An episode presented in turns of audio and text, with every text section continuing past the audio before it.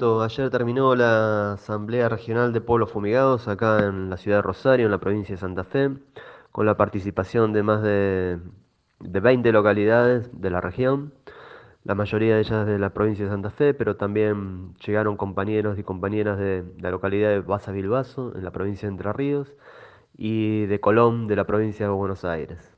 La jornada comenzó el sábado bien temprano, a la mañana, en la cual se hizo una presentación de los manuales de educación ambiental censurados, prohibidos por el gobierno anterior. Y, en la misma oportunidad, la mañana, en el, esto fue en el local de Anzafé Rosario, que sería el sindicato docente, este, se realizó también una mesa con testimonios, de la cual participaron eh, varios compañeros, entre ellos Mariela Leiva, maestra de las, de las escuelas rurales de, de Basavilbaso, Entre Ríos, y delegada de ACMER, del Sindicato Docente de Entre Ríos, que nos contó un poco la problemática que están viviendo allá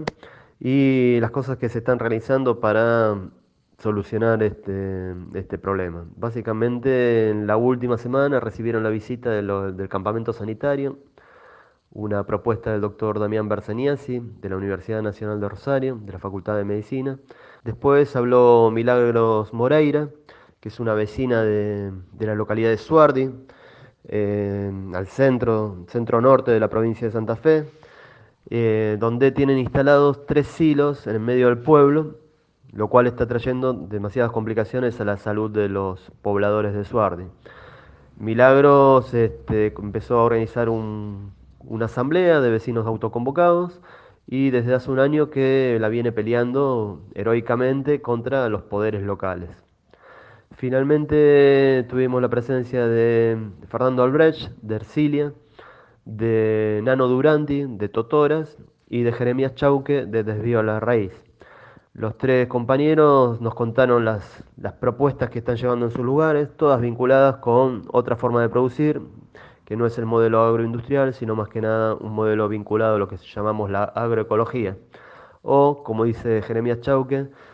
la agricultura de antes, la agricultura ancestral y campesina. El domingo a la mañana se realizó ahí mismo, en ese almacén de las tres ecologías, frente al río, frente al río Paraná, la, asamblea propiamente dicha. ¿sí? Ahí se debatió la situación de cada uno de los lugares y se empezaron a tejer redes para construir una nueva acción colectiva, como las que realizamos el año pasado, las denominadas caravanas por la vida, que fueron uniendo durante varios días los distintos pueblos y plantando un árbol en cada uno de ellos y juntando a la gente y, organizándonos. Así que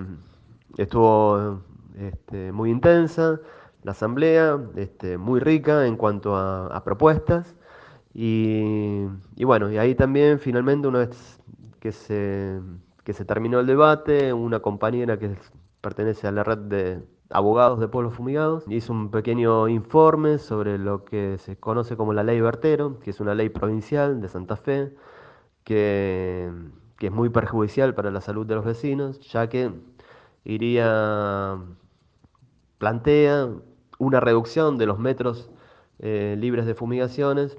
por lo cual estaríamos peor aún de lo que ya estamos. El cierre fue un gran guiso comunitario que se armó una campaña de difusión con una mesa, con volantes, con, boletines que venimos realizando. De alguna manera, digamos, nos sentimos, salimos en los principales medios de, de la ciudad que era uno de los objetivos también, tanto gráficos como la televisión, como la radio. Y finalmente se construyó, bueno, una propuesta importante que, que bueno, esperemos poder llevar adelante, digamos, los próximos meses.